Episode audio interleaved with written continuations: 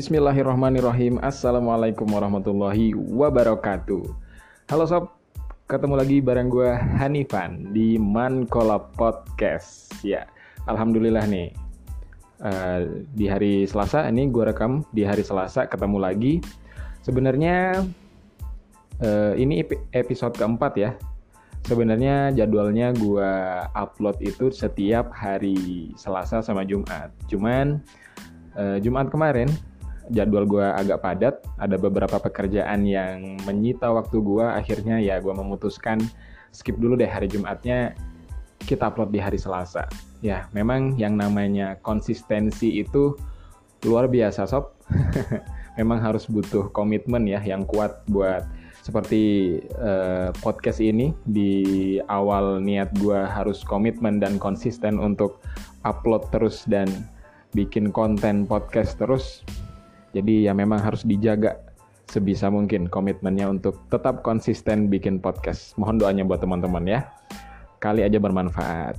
Nah, untuk episode kali ini mungkin akan uh, durasinya seperti biasa atau mungkin akan jadi lebih singkat karena gue cuma pengen kita ngebahas tentang sebuah fenomena nih sob.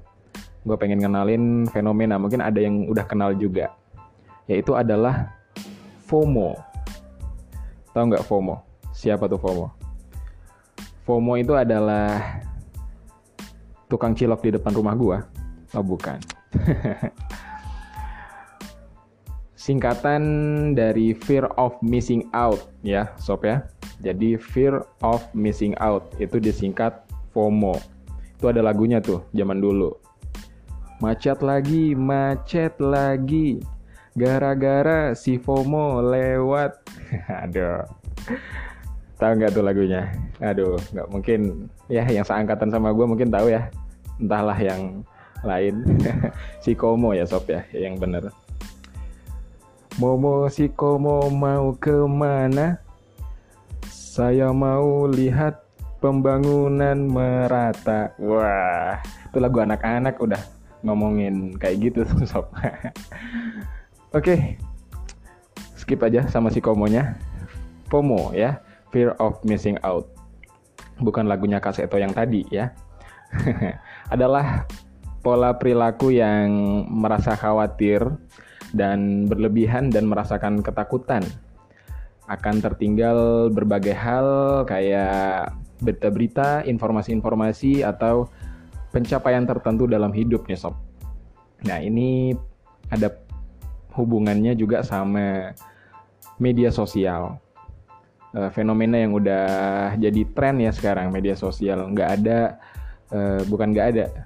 Uh, kebanyakan dari kita atau di lingkungan kita pasti dekat dan lekat banget sama media sosial. Itu udah jadi bagian hidup kita selama ini.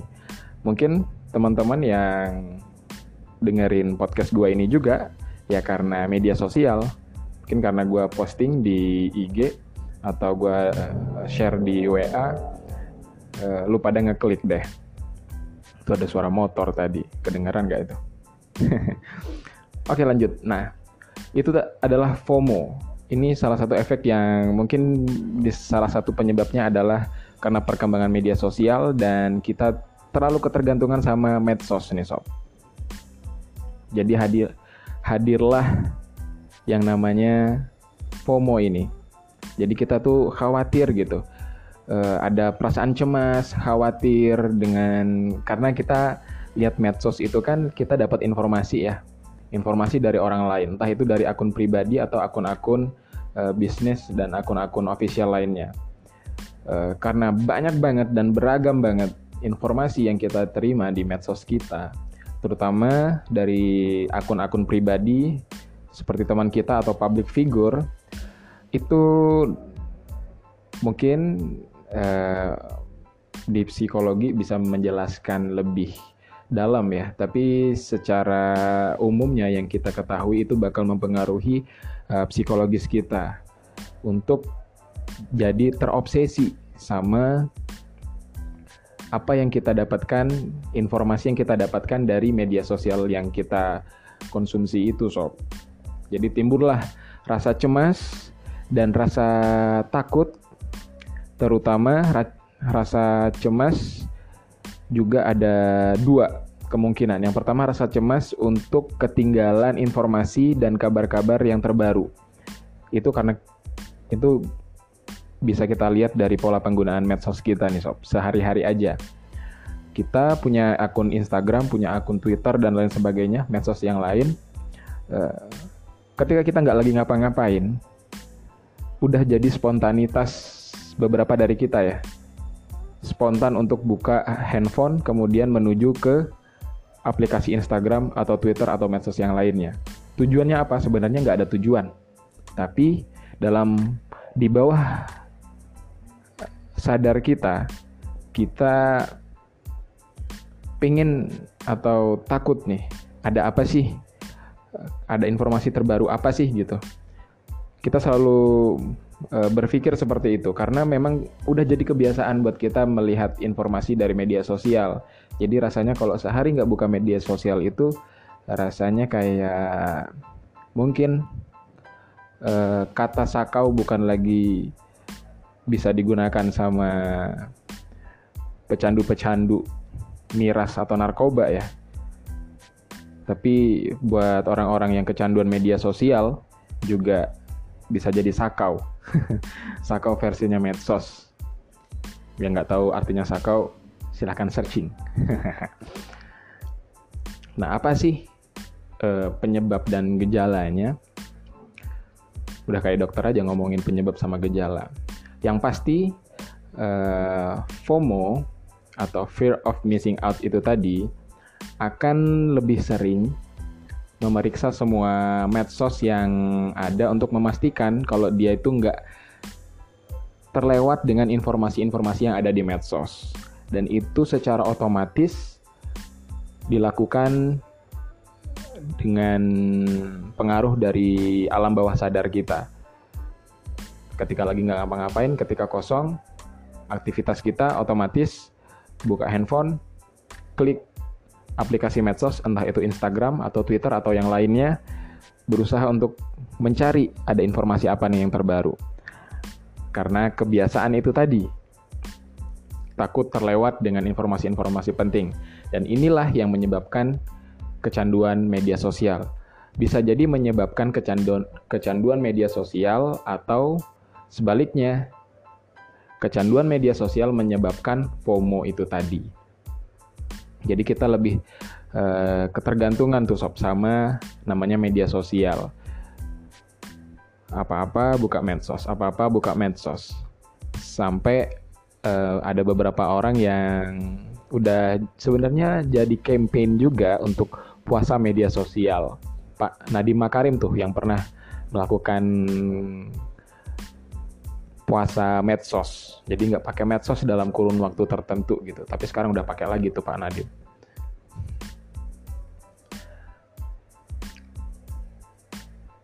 Untuk medsos, mungkin lebih dalamnya akan gue bahas di episode yang lain.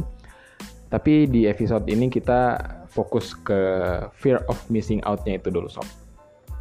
Nah, akibat takut ketinggalan tadi sob, maka muncullah keinginan untuk mengetahui setiap hal yang dilakuin sama orang lain. Jadi ini bisa memicu nih seseorang yang FOMO itu tadi untuk e, mengejar dan mengalahkan orang lain. Jadi ketika karena takut ketinggalan informasi, melihat informasi dari akun-akun public figure, teman kita yang mungkin mereka pasti di medsos itu yang diposting pasti yang bagus-bagus ya, jalan-jalan, wisata, Bahkan ada yang posting tentang pekerjaan, posting tentang kuliah, posting tentang hubungan asmaranya di medsos. Pokoknya yang manis-manis sudah isinya itu di medsos. Nggak mungkin orang posting sesuatu yang menyedihkan atau yang memilukan di medsos. Kecuali Aukarin. Oke, skip. Nah, itu tadi yang bisa memicu kita untuk uh, jadi rasa cemas. rasa cemas karena takut ketinggalan, takut uh, kita itu seolah-olah jadi nggak ada apa-apanya di dunia ini. Hidup kita itu seolah nggak berharga dibandingkan hidup orang lain yang kita lihat di medsos gitu sob. Kalau bahasa kerennya sih insecure ya. Tapi kalau untuk lebih dalamnya lagi tentang insecure kita bahas bisa bahas di episode yang lain. Nah, khusus untuk FOMO ini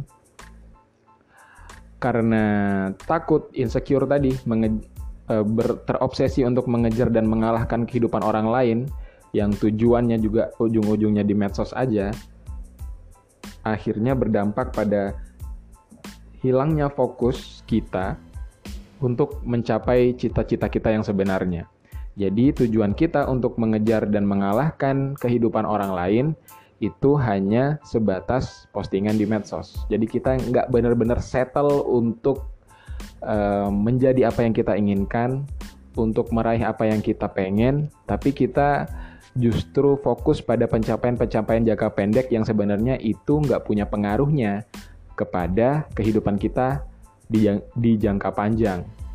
Pada akhirnya ya kesuksesan kita yang kita nilai sebagai kesuksesan hanya berakhir di postingan media sosial tanpa dampak dan efek yang signifikan buat kita. Jadi ya ya udah foto kita misalnya uh, kita kepengen kita lihat teman kita kerja di instansi atau perusahaan ternama gitu. Kita jadi insecure nih, kita jadi khawatir dan berusaha mengalahkan dia. Akhirnya ya kita ikut-ikutan cari kerja segala macam sampai akhirnya diterima di suatu perusahaan juga di satu company juga yang cukup punya nama tapi sebenarnya kita nggak nyaman ada di sana itu nggak sesuai sama plan kita itu nggak sesuai sama tujuan hidup kita dan akhirnya eh, semata-mata karena pengen diakui dan pengen menyaingi postingan teman kita tadi akhirnya eh, pekerjaan kita di company tersebut atau di perusahaan tersebut hanya sebatas posting-posting foto doang kita nggak menikmati dan ya pastilah kita nggak mungkin bekerja dengan maksimal seperti itu. Dan ada lagi dampaknya yang lain yaitu uh, kita dengan gejala FOMO ini akan terus mengisi waktu kita untuk mengerjakan berbagai pekerjaan. Ini sebenarnya ada dua kemungkinan baik dan ada uh, ada satu kemungkinan baik dan satu kemungkinan buruk. Kemungkinan baiknya uh, karena FOMO tadi kita karena kita cemas dan takut ketinggalan dengan kehidupan orang lain, kita mengisi waktu kita dan kegiatan hari-hari kita dengan suatu pekerjaan yang itu betul-betul produktif buat kita dan itu betul-betul menyenangkan buat kita dan itu sesuai dengan apa yang kita harapkan dan berdampak pada kehidupan kita. Tapi kemungkinan buruknya adalah kalau kita memaksakan mengisi pekerjaan di hari tersebut atau di eh, waktu-waktu uh, kita hanya untuk terlihat sibuk atau hanya untuk uh, melampiaskan kecenderungan kita karena rasa takut kita nggak bisa mencapai kesuksesan yang telah dicapai orang lain gitu. Jadi akhirnya ya kegiatan kita ya sia-sia gitu aja. Apa yang kita lakukan di hari itu ya selesai gitu aja tanpa ada pengaruh yang betul-betul uh, kita butuhkan buat masa depan kita gitu sob. Nah ini juga sebenarnya cukup ironis ya. Karena pada akhirnya kesibukan-kesibukan kita dan kegiatan-kegiatan kita hanya terpaku pada apa yang bisa kita posting. Kegiatan kita hanya sebatas supaya tidak terlihat nganggur sama orang lain. Gue akui, kadang-kadang gue juga seperti itu. Gue merasa uh, ketika ada suatu pekerjaan, ada suatu kegiatan, gue merasa sayang nih kalau nggak gue posting, sayang nih kalau nggak gue bagiin. Padahal uh, namanya di media sosial kita nggak harus semuanya kita posting kan ya uh, sebanyak apa pun kegiatan kita kita bisa memutuskan untuk nggak kita posting nggak kita share toh juga nggak ada gunanya, nggak ada manfaatnya kalau kita posting buat orang lain. Kecuali itu dalam kegiatan kita ada suatu informasi yang memang bisa kita bagi, informasi yang memang bermanfaat buat orang lain atau sekedar uh, mencari uh, atau sekedar uh, memberitahu tentang informasi itu, nggak masalah. Tapi kalau hanya uh, hanya memamerkan gaya hidup yang sibuk, itu akan cenderung nggak produktif dan nggak sehat sob. Oke, okay? thanks sudah dengerin. Sekedar sampai situ saja. Kapan-kapan kita bakal bahas tentang hal-hal yang lain yang bisa kita bahas. Dan terima kasih sudah mendengarkan. Assalamualaikum warahmatullahi wabarakatuh.